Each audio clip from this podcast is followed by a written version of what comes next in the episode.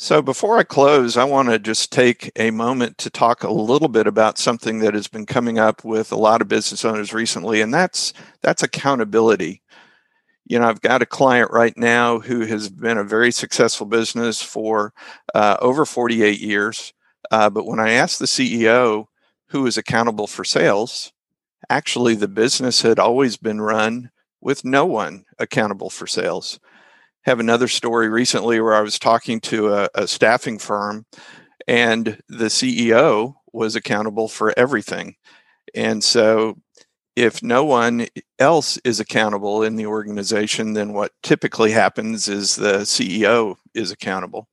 I've also seen situations where there is split accountability, uh, two people responsible for one thing. And of course, that always happens that whoever is accountable they think the other person is accountable for that.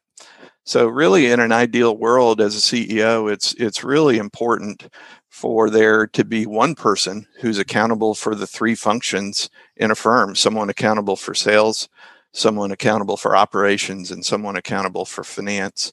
And I just want to remind our listeners that accountability uh, is so critical in the organization because without accountability, execution suffers.